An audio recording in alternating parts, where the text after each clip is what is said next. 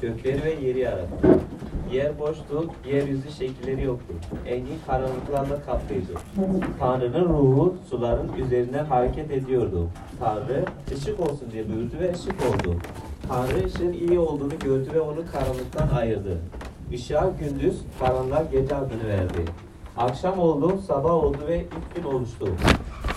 Tanrı suların ortasında bir kubbe olsun, suları birbirinden ayırsın diye buyurdu ve öyle oldu. Tanrı gök kubbeyi yarattı. Kubbenin altındaki suları üstündeki sulardan ayırdı. Kubbeye gök adını verdi. Akşam oldu, sabah oldu ve ikinci gün oluştu. Tanrı göğün altındaki sular bir yere toplansın, kuru toprak görünsün diye buyurdu ve öyle oldu. Kuru alana kara toplanan sulara deniz adını verdi. Tanrı bunun iyi olduğunu gördü.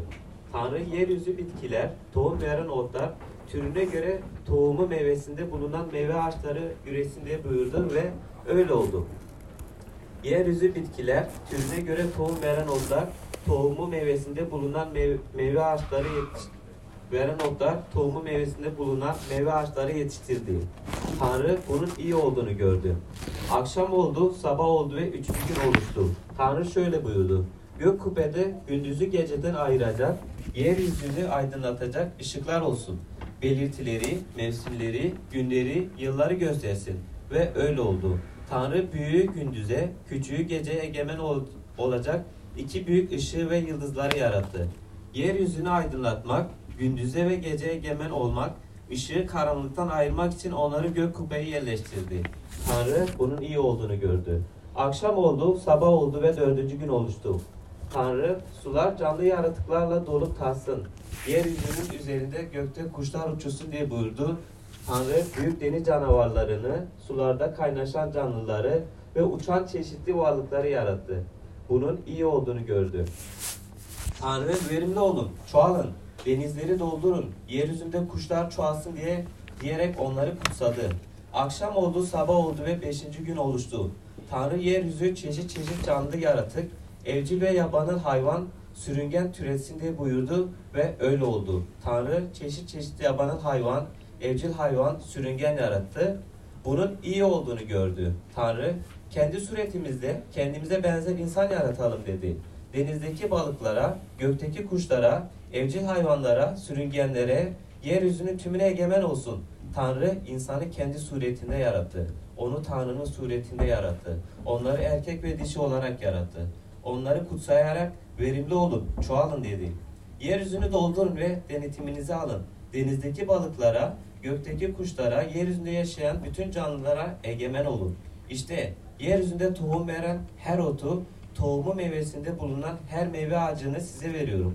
Bunlar size yiyecek olacak. Yabanın hayvanlara, gökteki kuşlara, sürüngenlere, soluk alıp veren bütün hayvanlara yiyecek olarak yeşil otları veriyorum. Ve öyle oldu. Tanrı yarattıklarına baktı ve her şeyin çok iyi olduğunu gördü. Akşam oldu, sabah oldu ve altıncı gün oluştu.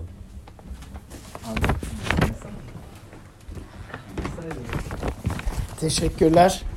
Ama uzun metindi ya. Bunu kim seçti? Batı okumak istemedi o kadar uzundu. Pasladı. Evet, hep, hepinize tekrardan hoş geldiniz. Ee, yeni yılımıza ve yeni serimize, ruhsal arayışımıza devam ediyoruz. Um, ve e, sizin sağ olmanız güzel. Ve evet, e, Yaratılış kitabından e, başlayacağız. Yeni vaaz serimizin e, ilk 11 bölümü, yani Yaratılış kitabının ilk 11 bölümünü ele alacak ve gerçekten ilginç bir kitap. Um, ilginç bir kitap, ilginç metinler. Belki e, dikkatiniz dağılmadıysa bazı e, dikkatinizi çeken şeyler gözünüze batmış olabilir.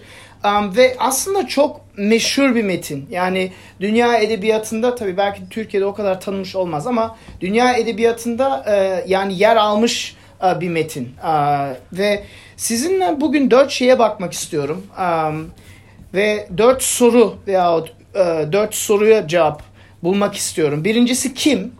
İkincisi nasıl? Üçüncüsü neden? Ve dördüncüsü sorun nedir?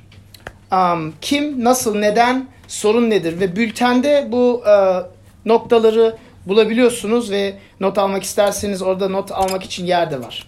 Um, dünyayı kim yarattı? Şimdi tabii ki diyeceksiniz ki ya metinde okuduk bu ne saçma soru. um, Tanrı yarattı ama yani kim bu Tanrı? Veyahut um, bu kimin daha derin uh, adımları var ve birkaç ön söz için bana biraz izin verin. Um, edebiyatta bakarsanız her metne doğru ve yanlış bir yaklaşım var. Her metne doğru ve yaklaşım bir e, doğru ve yanlış bir yaklaşım var ve temelinde metin türünü e, belirlememiz lazım. Yani um, nazım mı? Yani şiirsel bir metin mi? Yoksa nesir mi? Yani düz yazı mı? Ve bunun arasında çok daha fazla kategoriler um, Goethe mesela Johann Wolfgang Goethe epik lirik drama e, kategorilerine ayırt etti edebiyatta, yazı edebiyatında ve ancak birkaç zaman geçtikten sonra kurgusal olmayan yazı türleri eklendi. Yani birçok farklı yazı türleri var ve genellikle yaratılış metnine geldiğimizde düştü. Genelde yaratılış metne geldiğimizde um, beklentilerimiz ve yaklaşımımız e, sorduğumuz sorular yanlış. Yanlış derken metin türüne uymuyor. Um, size bir soru sorayım. Aramızda gençler var, biraz daha az genç olanlar var. Aşk mektubu yazdığınız hiç oldu mu? Ee, veyahut belki size bir aşk mektubu yazıldı. Elimizi kaldırabilir miyiz? Aşk mektubu yazılan veyahut yazmış olan. Tamam siz hatırlamıyorsunuz ya.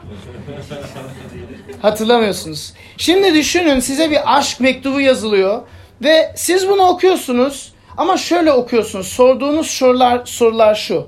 Ya bu çocuk bu çocuğun genleri acaba nasıl? Ee, kanser olma oranı acaba nasıl?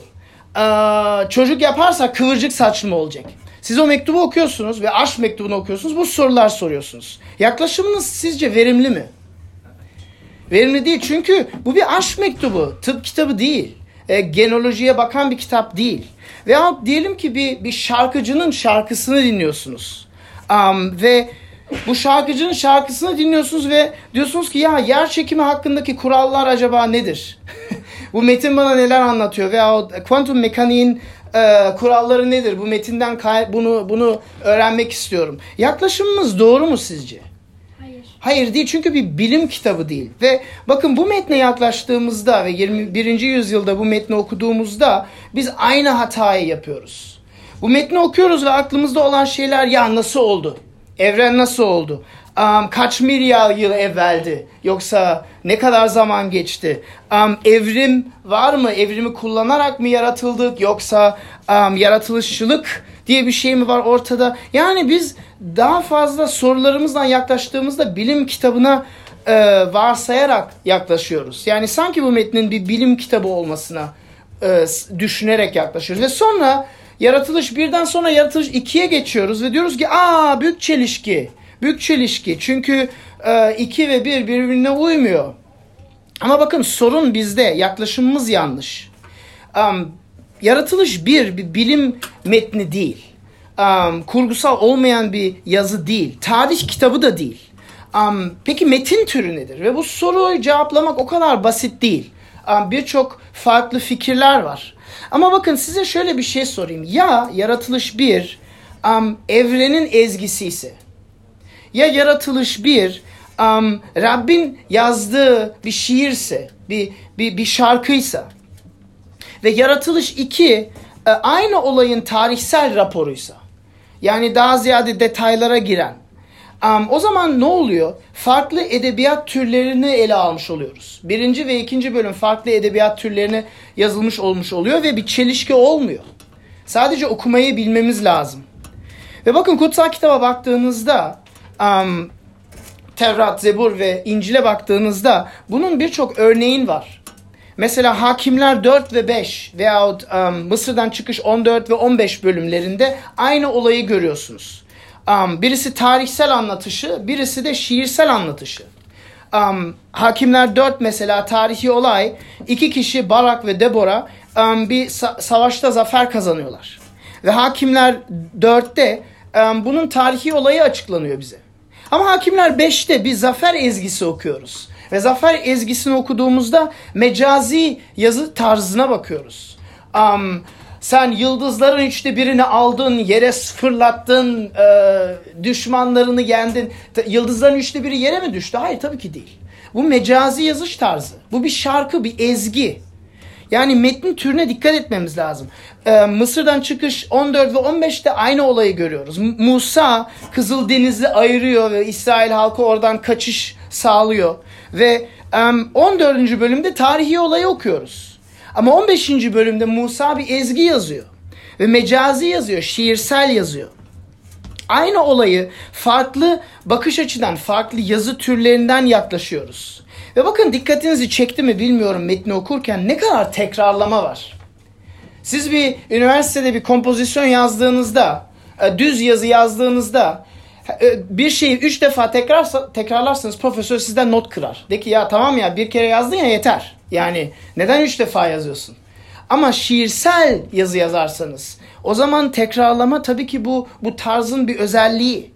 Bakın ne kadar tekrar var dikkatiniz mi? Nakarat diyeyim. Şarkıdan bahsediyoruz. Nakarat ne kadar var? Yedi defa iyi olduğunu gördü diyor metinde. Altı defa akşam oldu, gündüz oldu, sabah oldu, akşam oldu diyor. Devam etsek e, e, devam edecek. Yani ya yaratılış bir bir aşk mektubun ilk satırlarıysa ya yaratılış bir aşk mektuplarında yazar ne yapıyor? İlk önce kendisini tanıtıyor. İlk önce kim olduğunu e, yansıtıyor. Değil mi? Ya yazar kendini tanıtıyorsa ve bakın bu metinde um, İbranice okursanız Tanrı kelimesi, Elohim kelimesi 35 defa geçiyor. 35 defa. Yani ilk soru kim sorusunu cevaplıyor bu metin. Um, bir de sayılara bakalım biliyorum bunu pek sık yapmıyoruz ama gerçekten bu metni biraz e, detaylı orijinal e, dilinde okuyunca gerçekten dikkati çekiyor. Um, biliyorsunuz kutsal kitapta sayıların anlamları var. Mesela yedi tanrısal sayı olarak geçmiştir um, edebiyata. Bakın yedi defa gün geçiyor. Yedi gün. Yedi günde, altı günde yaratılıyor, yedinci günde istirahat ediyor. Um, iyi kelimesi ve baktı ve her şey iyiydi. Yedi defa geçiyor. Öyle oldu. Yedi defa geçiyor. Dediğim gibi Tanrı kelimesi 35 defa geçiyor. Bakın 35, 7 çarpı 5. Yani Tanrı'nın tanrısal sayı ve 5 5 nedir? Kutsal kitapta Tanrı'nın lütfunu, Allah'ın lütfunu, iyiliğini, merhametini simgeleyen sayı. 21 defa gök veya kubbeden bahsediyor. 21 defa dünyadan bahsediyor. 21 matematiği iyi bilenler 7 çarpı 3 Yine tanrısal sayı ve 3 nedir? Rabbin huzurunu, armonisini, bütününü vurgulayan sayı. Bakın bu metin Rabbin insanlara yazdığı aşk mektubun girişi olabilir mi? Bir, bir şiir, bir, bir şarkı olabilir mi? Rabbin um, bize yazdığı şiiri ve, ve ilk başta kim sorusuna odak olan bir metin olabilir mi? Ve bakın bu böyleyse dikkatli olmamız lazım. Çünkü şiirsel metinlerde, um, lirik metinlerde, um, dramaturgici metinlerde daha fazla kim sorusu ve daha az nasıl veya kaç yıl veya evrim mi sorular gibi tıbbi sorulara veya bilim sorularına cevap veriliyor. Elbette önemli bu sorular ama metinde ve metinde ipuçları var ama um, dediğim gibi öncelik farklı bir yere verilmiş. Yani dünyayı kim yarattı? Tanrı yarattı. Peki bu Tanrı kim? Birçok Tanrı var, birçok dünya görüşleri var. Benim birçok arkadaşlarım var. Bu Tanrı sorusunu, kim bu Tanrı sorusuna çok farklı yanıtlıyorlar. Um, cevap vermeden önce bir şey dikkatinizi çekmek istiyorum. Unutmazsanız bu Tevrat'ın başlangıcı. Tevrat'ın başlangıcı yani Yahudilerin metninin başlangıcı diyebiliriz. Kutsal kitap dediğim gibi Tevrat, Zebur, İncil'den oluşuyor ve ama biz de bunu e, bizim metnimiz olarak kabul ediyoruz. Bakın birinci ayette ne diyor? Başlangıçta Tanrı gökleri ve yeri yarattı diyor. Tamam kim yarattı? Tanrı yarattı. Ama devam ederseniz 26. ayette çok ilginç bir şey okuyorsunuz. Diyor ki kendi suretimizde kendimize benzer insan yaratalım. Çoğul. E peki hangisi? Tekil mi? Çoğul mu? Ve bu, bu soruyu metin açık bırakıyor. Yani Tanrı'nın o kadar farklı olması ki hem tekilden bahsediyor hem çoğuldan bahsediyor. Ve dediğim gibi bu Yahudilerin metini. Bakın ilk ayette Tanrı'dan bahsediyor. Daha fazla ipucu vereyim size. Um, ikinci ayette Tanrı'nın ruhundan bahsediyor. Daha fazla bundan bahsedeceğiz. Üçüncü ayette ne yapıyor? Tanrı konuşuyor. Işık olsun diye buyurdu diye bir şey okuyoruz. Yani Tanrı'nın kelamı, Tanrı'nın sözü geçiyor. Ve bakın biz bunu teslis olarak kabul ediyoruz. diyoruz ki Tanrı tektir. Ulu Tanrı, ulu Allah'tır. Ama üç kişiden yapısı vardır. Hem tekil hem çoğul. Peki bunu nasıl anlayacağız? Anlamayacağız. Tanrı'yı anlamaktan kim bahsediyor? Allah'ı anlamaktan kim bahsediyor? Ama metinleri ciddiye alırsak öyle bir gerçek var. Kutsal üçleme var, üçlü birlik var ve bu Tanrı kendini tanıtıyor ilk satırlarda. Geçelim ikinci e, soruya. Dünya nasıl yaratıldı? Um, ve dediğim gibi um, dikkat etmemiz lazım çünkü o kadar fazla detay vermiyor metin. Um, ve bilmiyorum siz ne düşünüyorsunuz? Dünya, evren nasıl yaratıldı? Sizinden oturup uh, çay, kahve, rakıda konuşsak uzun uzun saatler konuşabiliriz. Birçok fikir var, birçok teoriler var ama sonunda ve ben fizikçiyim. Sonunda hepsi teori. Çünkü o zaman kimse yoktu. Sonunda hepsi teori. Bazıları Big Bang oldu diyor. Bazıları öyle oldu diyor. Bazıları ama hepsi teori. Çünkü kimse yoktu ki orada. Hiçbir laboratuvarda bunu ispat edemeyiz, kanıtlayamayız. Ve en fazla merak ettiğimiz sorulara metin cevap vermiyor. Daha genel aşamada cevap veriyor. Um, unutmayın bu bir bilimsel metin değil. Kronolojiye dikkat eden bir metin e, belki bazı aşamalarda, bazı boyutlarda ama e, ağırlık verdiği şey başka bir şey. Yine de iki önemli şeye dikkatinizi çekmek istiyorum. İlk ayette diyor ki başlangıçta Tanrı gökleri ve yeri yarattı diyor. Bakın bu metin neyi vurguluyor? Yani şans değil. Um, kazaran evren oluştu değil. Um, rastgele kuvvetler bir, bir ortaya geldi ve uh, rastgele bunlar yaratıldı değil. Um, moleküllerin tesadüfi düzeliminden bahsetmiyor. Yani bu modern bakış açısını, seküler bakış açısını reddediyor bu metin. Um, ve yarattı kelimesine bakarsanız um, Tanrı gökleri ve yeri yarattı kelimesi, İbranice'de bara kelimesi bu kelime sadece Tanrı için kullanılır. Yani Tevrat, Zebur ve İncil'in ilk sayfasından sonun sayfasına kadar hiçbir zaman uh, insanların üzerine kullanmaz veyahut başka varlıklar üzerine bu, bu metin kullanmaz. Sadece ve sadece Tanrı ile ilgili bahsedildiğinde yaratılır ve hiçten, hiç yoktan yaratmak e, ifadesini vurgular. Yani biz de yaratıyoruz. E, bana sorarsanız en güzel oyuncaklar nedir derseniz çocuklarınız varsa bilmiyorum Lego oyuncağı. Çünkü o parçaları alıyorlar ve muhteşem şeyler yaratıyorlar. E, kendi fantazilerine göre ama biz her zaman olan ham maddeyi kullanarak bir şey yaratıyoruz. Bir müzisyen e, bir piyes, bir beste yazarken olan notaları kullanarak, e, ses dalgalarını kullanarak bir şey yaratıyor. Ama buradaki yaratış yaratılış hiç yoktan yaratma ifade ediyor.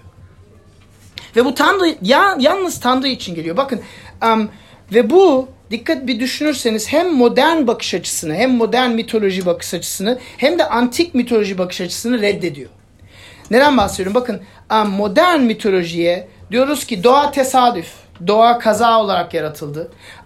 Ama maddi dünya tek gerçek.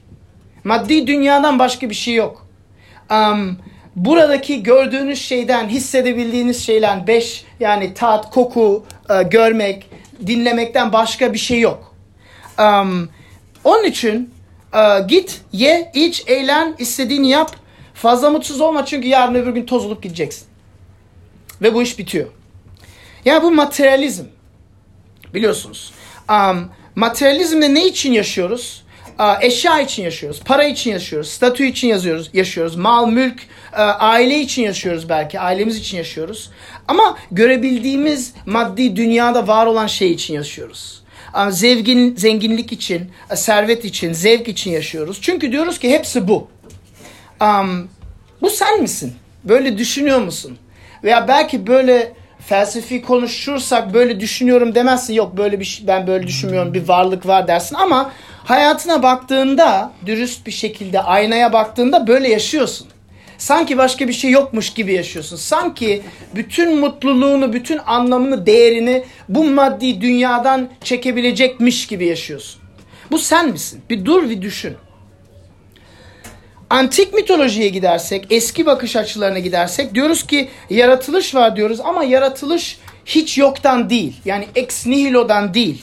Yaratılış bazı mitolojilere göre her zaman ilahların savaşlarından belki kaza olarak ortaya gelen bir şey. Um, Yani ve böyle doğa yani tüm maddi olan şeyler doğa, insanlar, dünya biraz türevirdir. Yani bir bir yan üründür. A, temel arzu edilmiş bir şey değil. A, a, ve onun için tabii ki a, önemli de değildir. Yan ürün hiçbir zaman önemli değildir. Um, dünyanın gidişatı o zaman önemsizdir. Um, dünya için e, dünya için çalışmak e, saçma bir şeydir. Çünkü zaten önemli değildir. Adalet için mücadele etmek, merhamet için mücadele etmek, fakirliğe karşı çalışmak, ezilmiş insanlara yardım etmek önemli değildir. Ve ilginç bir şey daha, dünya önemsizse zaten bilim de önemsiz, tıp da önemsiz ve bilmiyorum biraz uzak doğu e, dünya görüşlerinden e, dikkat dikkatli okursanız biraz orada bunu buluyoruz. Aa, mesela Budizm'de her şey bir illüzyon, önemsiz ve ve hayatın amacı nedir? Bu illüzyondan uyanmak. Yani kurtuluş nedir aslında? Maddi dünyadan, bu bedensel varlıktan kurtulmak ve en önemli şey nedir? Düşünce, akıl, zihin. Um, ve bunu nasıl yapıyoruz? Meditasyon yaparak yapıyoruz. Bu sen misin? Daha ziyade böyle mi düşünüyorsun? Um, ve bakın yani ikisi de aslında uçurumlara götürüyor. Materyalizm diyor ki dünya doğa, doğa nihai önem sağlayan şey, nihai sana değer veren, seni mutlu yapan şey. Ve öteki uçurumda diyor ki dünya doğa önemsizdir, bir illüzyondur. Senin amacın buradan kurtulmaktır. Ee, bir tarafta e, yani sanki cennet budur, başka bir şey yoktur. Öbür tarafta ay kurtul, ay ay başka yere git. Ama ikisi de bir uçurum gibi. Ama yaratılış bire bakarsanız ikisini de reddediyor, ikisini de eleştiriyor ve tamamen farklı bir görüş sağlıyor. Diyor ki hiç yoktan yaratıldık diyor ve kendi suret Tanrı'nın kendi suretinde yaratıldık diyor. Ve bakın bu muhteşem dengeli ve güzel bir yaklaşım. Bilmiyorum düşündünüz mü? Tanrı gökleri ve yeri yeri yarattı dediğimizde bu dünya bir kaza değil. Ama aynı zamanda nihai gerçek de değil. Bizi mutlu edecek şey değil. Yani maddi şeyler için yaşamıyoruz. Aynı zamanda ama maddi dünya önemli.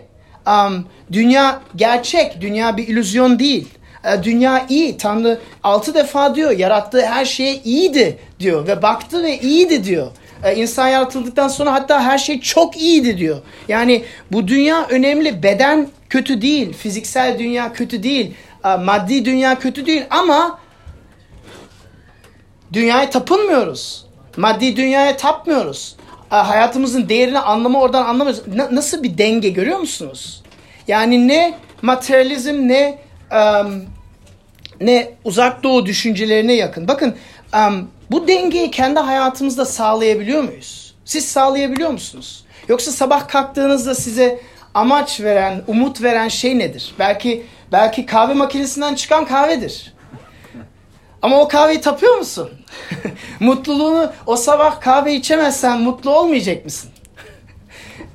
Dengeyi oturtmak kolay değil.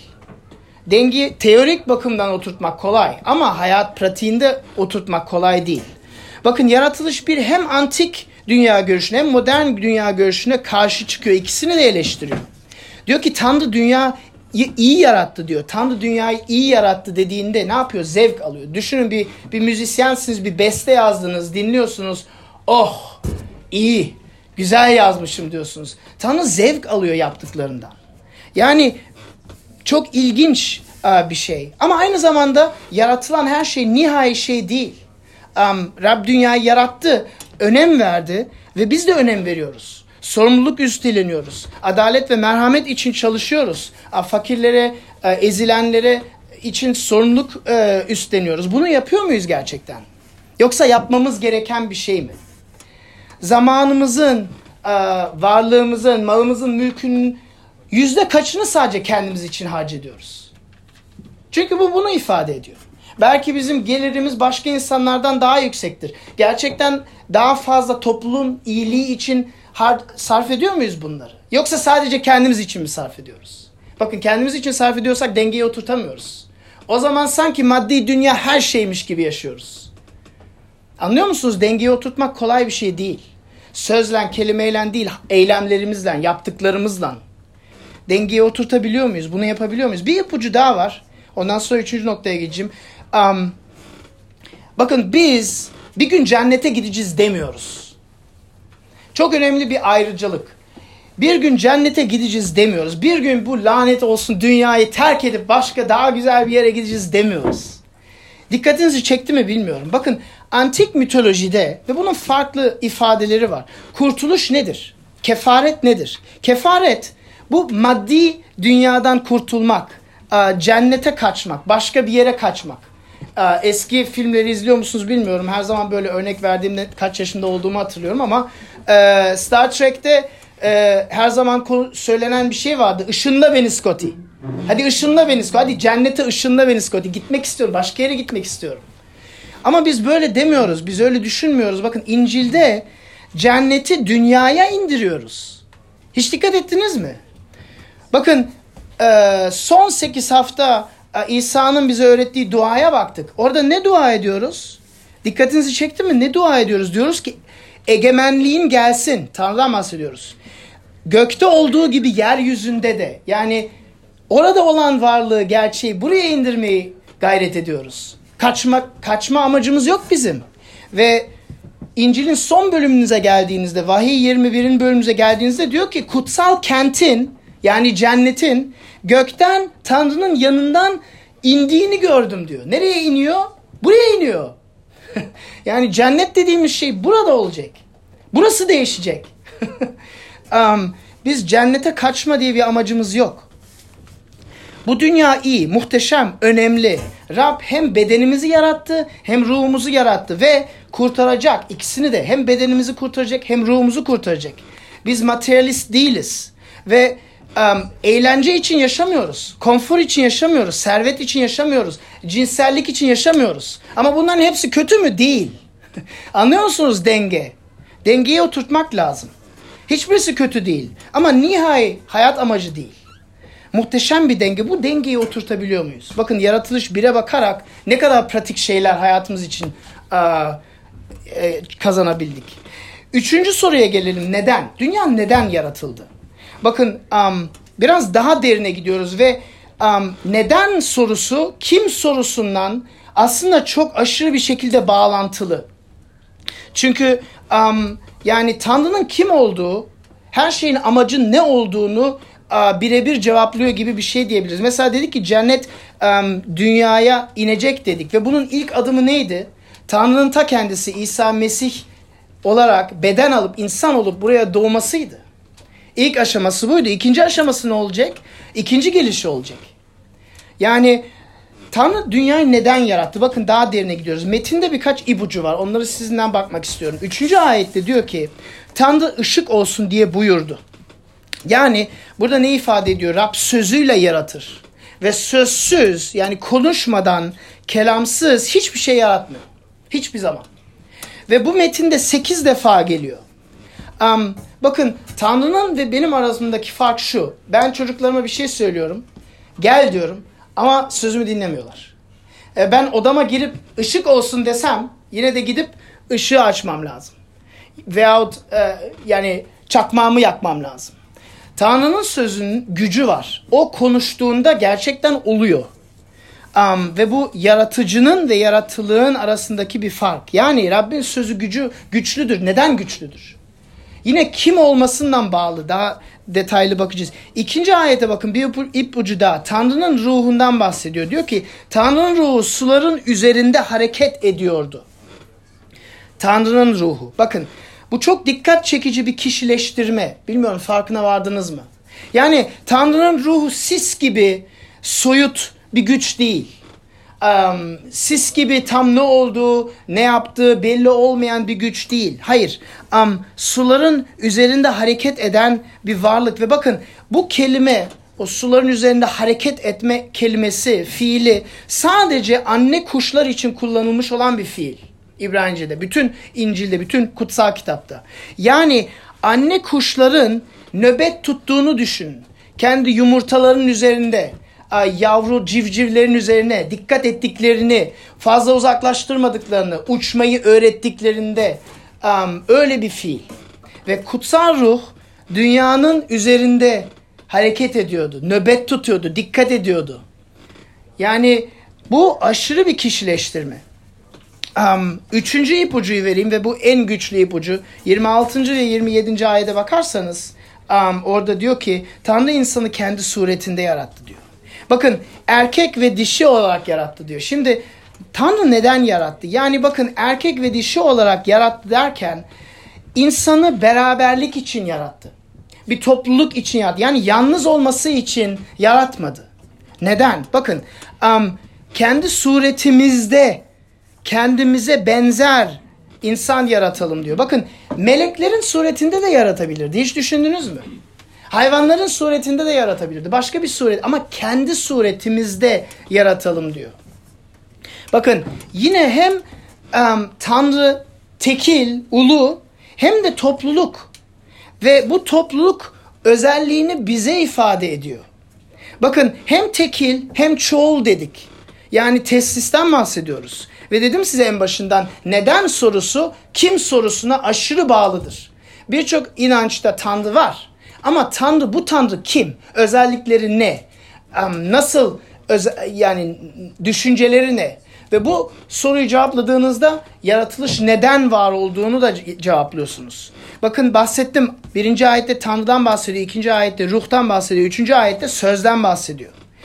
Ve bu sadece burada değil. Başka yerlerden de yani kutsal kitabı devam ettiğinizde de e, karşınıza çıkacak bir şey. Yohana 1'e geldiğinizde mesela burada diyor ki başlangıçta gökle, Tanrı gökleri ve yeri yarattı. Yohana 1 buna benzer bir bölüm yazıyor. Diyor ki başlangıçta söz vardı diyor. Kelam vardı diyor. Ve söz Tanrı ile birlikteydi diyor ve söz Tanrı'ydı diyor. Tanrı'nın sözü bir kişi ve sonra devam ediyorsunuz ve İsa Mesih olarak belirliyor Yohana. Yani bakın um, hepsi bağlı görüyor musunuz? Um, yaratılış kelamla oluşur. Şimdi diyorsunuz e ne olmuş? Ee, ne önemi var? Bakın Tanrı neden yarattı sorusuna cevap verebilmek için um, buna dikkatlice bakmak lazım. Rab hem tekil hem çoğul yani hem ulu hem topluluksa temelindeki en özel en güçlü özelliği nedir? Biraz felsefi alanlara giriyorum ama bunu düşünmemiz lazım. Felsefede her zaman düşünülüyor. En başta tek mi vardı, çok mu vardı? Bu filozof kitaplarına geçmiş bir soru. Yani politeizmde, çok tanrılıkta en başta çoğul vardı diyor. En başta çok vardı sonra tekler oldu diyor. Ama um, tek tanrıcılıkta hayır diyoruz. En başta tek vardı ve sonra çoğul oldu. Tamam en başta tek varsa Tanrı'nın özelliği birçok şey olabilir ama ilişki, sevgi, topluluk olamaz. Tanrı'nın özetinde, özündeki özelliği sevgi olamaz. Çünkü sevgi olabilmesi için karşındaki birisi olması lazım. Yani Tanrı tekse ve sadece tekse yarattıktan sonra sevgi ikinci bir ürün olarak ortaya çıkmış olabilir. İlişki ikinci bir ürün olarak ortaya çıkmış olabilir. Um, iletişim ikinci bir yan ürün olarak ortaya çıkmış olabilir. Ama hiçbir zaman Tanrı'nın en özünde sevgi olmuş olamaz. Anlıyor musunuz? Ama Tanrı hem tek hem çoksa o zaman en temelinde sevgi olabilir. Bakın Rab neden yarattı? Rab suretinde insanları yarattı sevgisini paylaşmak için. Peki evvelden sevgiye sahip değil miydi? Tabii ki sahipti. Üçlü birdi. Yani sonsuzluktan beri baba, oğul ve kutsal ruh mükemmel bir topluluk içinde yaşıyorlardı. Birbirlerini yüceltiyorlardı. Birbirlerinden coşuyorlardı. Ve bu mutluluğu, bu coşkuyu paylaşmak için yani bizi o dansa dahil etmek için, bizi o ezgiye dahil etmek için yaratıyor Tanrı. Anlıyor musunuz nasıl neden ve kim bağlantılı? İki soru çok bağlantılı. Yani teslis olmadan, üçlü birlik olmadan sevgi, topluluk nihai gerçeklik değildir Tanrı'nın varlığında. Ve um, yaratılış bir bunu vurguluyor. Bir ebedi topluluk vardı diyor. Tanrı hem tek hem çoktu diyor. Birbirlerini sevip yüceltip övüyorlardı diyor.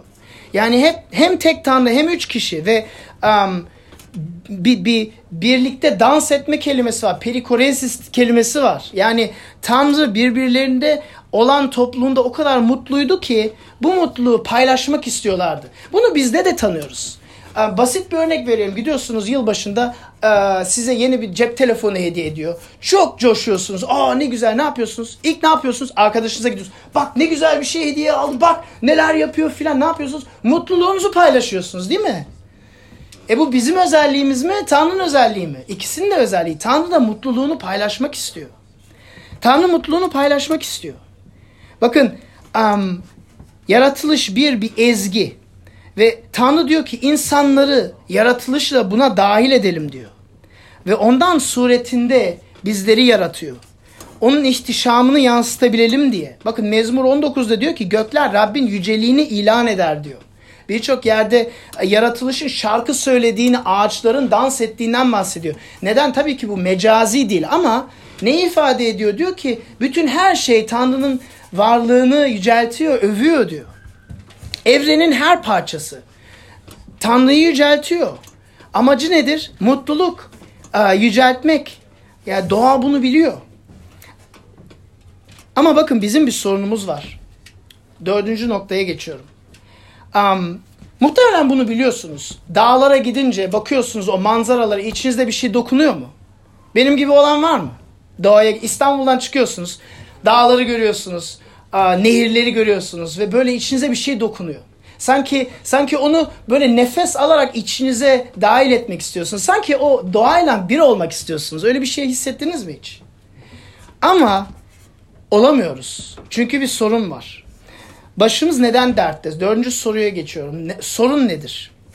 Bakın bir Fransız filozofu Simone Weil dedi ki doğanın güzelliği insana acı vericidir dedi. Doğanın güzelliği insana acı vericidir. Dedi. Neden acı vericidir? Bakın um, biz Rabbin ezgisini söyleyemiyoruz.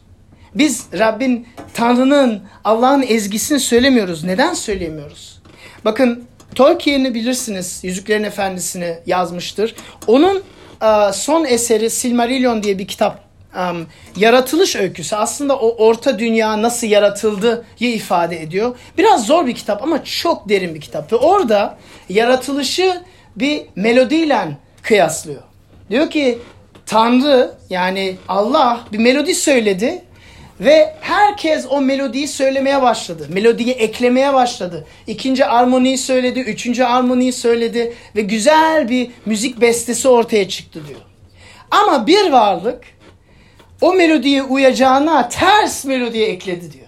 Kendi şarkısını eklemeye başladı. Siz bir orkestrayı dinlediniz mi? Bir orkestrada bir keman, bir enstrüman tonlaması yanlışsa kulaklarımızı nasıl zımparalıyor biliyorsun, biliyor musunuz?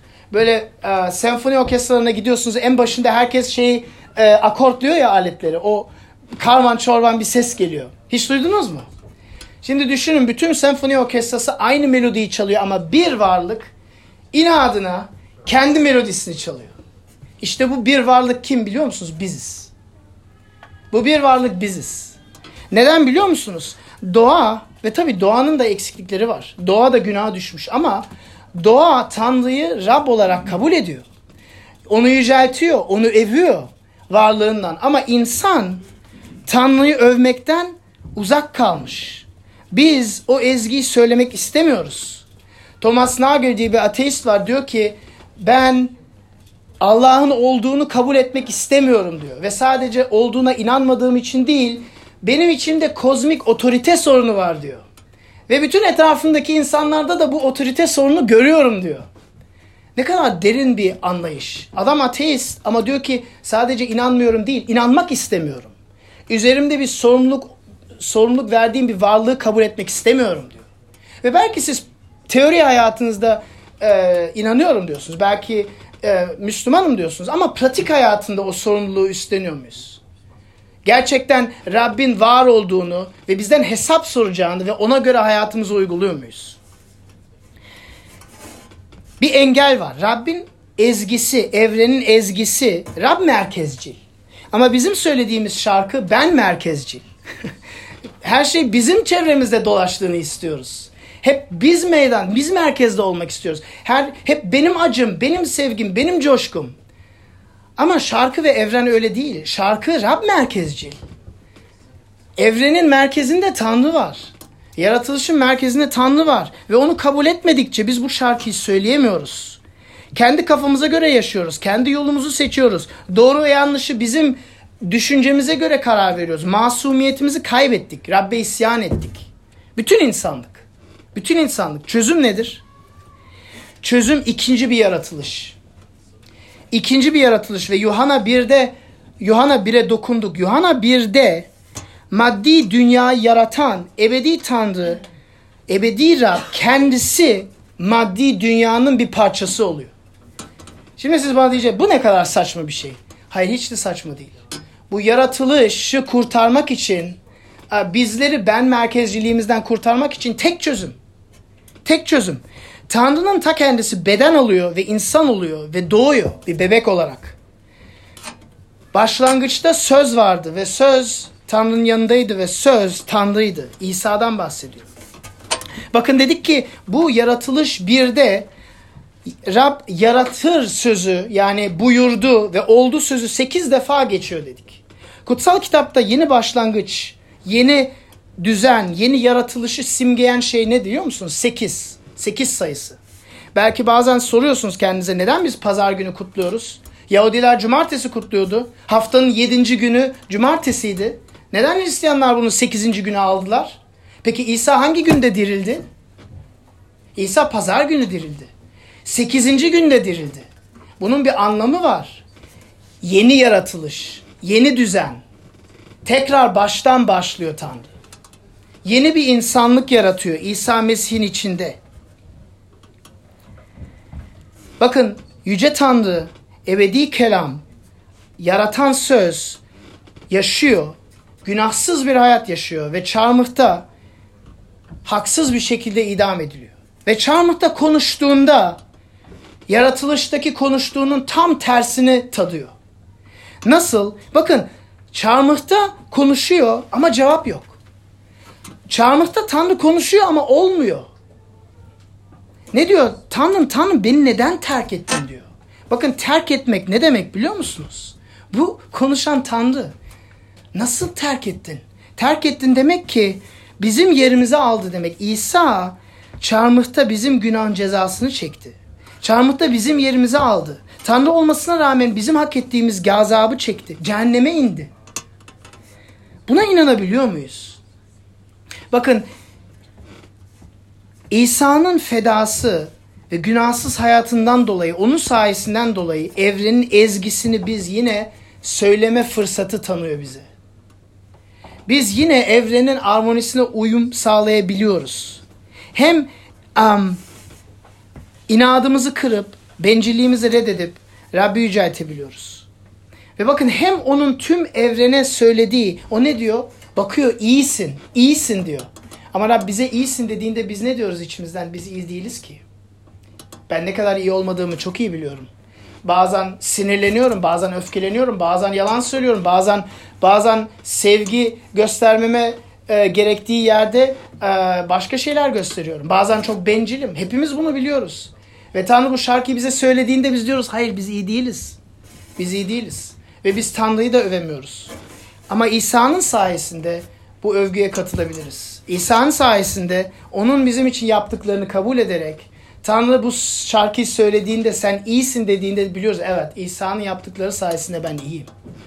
Ve onun ezgisine katılabiliyoruz. Sen yücesin, sen her şeyi yarattın, sen muhteşemsin.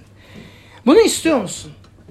Bunu hayatında istiyor musun? Normalde bunu yapmıyoruz ama um, birazdan müzik başladığında um, şarkı söylemeye başladığımızda isterseniz arkada iki kişi dua edebilecek. Um, bunu yapmak istiyorsanız bunun için dua edelim sizin için. Arkaya gelin. Uh, hayattaki yaşadığınız sorunları paylaşın ve biz sizin için dua edelim. Evet dua edip bırakıyorum.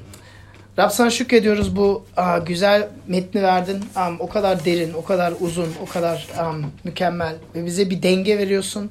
Um, bizi kendi armonine dahil etmek istiyorsun. Um, sana şükrediyoruz İsa'nın adıyla amin.